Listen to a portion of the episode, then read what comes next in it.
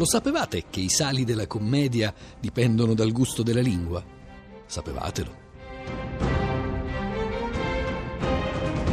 Già nel prologo, alla prima versione della sua prima commedia, La Cassaria, messa in scena nel 1508, Ariosto rivendicava la novità del suo esperimento. Nuova commedia va presento piena, di vari giochi che né mai latine né greche lingue recitarono in scena.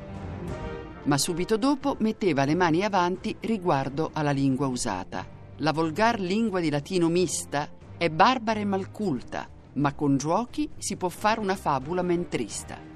La commedia al suo esordio piacque molto, come ci conferma una lettera da Bernardino Prosperi a Isabella d'Este l'8 marzo 1508. Ma l'unisire il cardinale ne fece fare una commedia composta per Messere Ludovico Ariosto, suo familiare, e traducta in forma de barzelletta, ossia frotola e de tanto piacere, quanto alcun'altra che mai ne vedesse fare e da ogni canto fu molto commendata. Non di meno, Ariosto la riscriverà tra il 1528 e il 1529, stavolta tutta in versi, non solo il prologo, cercando di innalzarne nella metrica e nella lingua il livello letterario. E la stessa sorte toccò ai Suppositi, composta in prosa nel 1509 e poi riscritta in versi tra il 1528 e il 1531. Nel frattempo, però, sulla commedia era calato il durissimo giudizio di Niccolò Machiavelli, che nel suo discorso o dialogo intorno alla nostra lingua scrive che vi si poteva trovare una gentil composizione, uno stile ornato ed ordinato, un nodo bene accomodato e meglio sciolto, ma non quei sali che ricerca una commedia, perché i motti ferraresi non gli piacevano e Ti Fiorentini non sapeva talmente che li lasciò stare. Secondo Machiavelli si trattava insomma di una veste rattoppata, una composizione mezza toscana e mezza forestiera.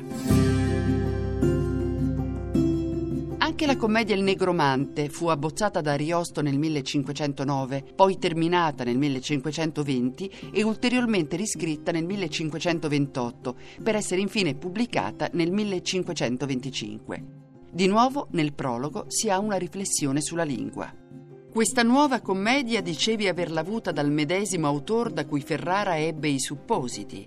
Mo, se non vi parrà d'udire il proprio e consueto idioma del suo popolo, avete da pensar ch'alcun vocabolo, passando di a Bologna dove studio, il qual gli piacque e lo tenne a memoria, a Fiorenza ed a Siena poi diede opera e per tutta la Toscana all'eleganzia, quanto poté più ma in sì breve termine tanto appreso non ha che la pronunzia lombarda possa totalmente ascondere.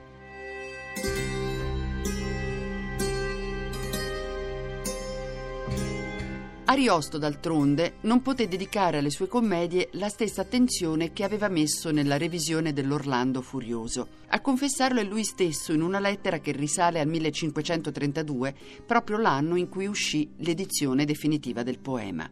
Adesso io sono così occupato per mettere un'altra volta il mio furioso a stampa con alquanto di addizione che non posso attendere ad altro. E se in queste commedie trovarete qualche errore circa l'osservazione della lingua, scusatemi, che ancora che io li abbia veduti non ho avuto tempo di correggerli.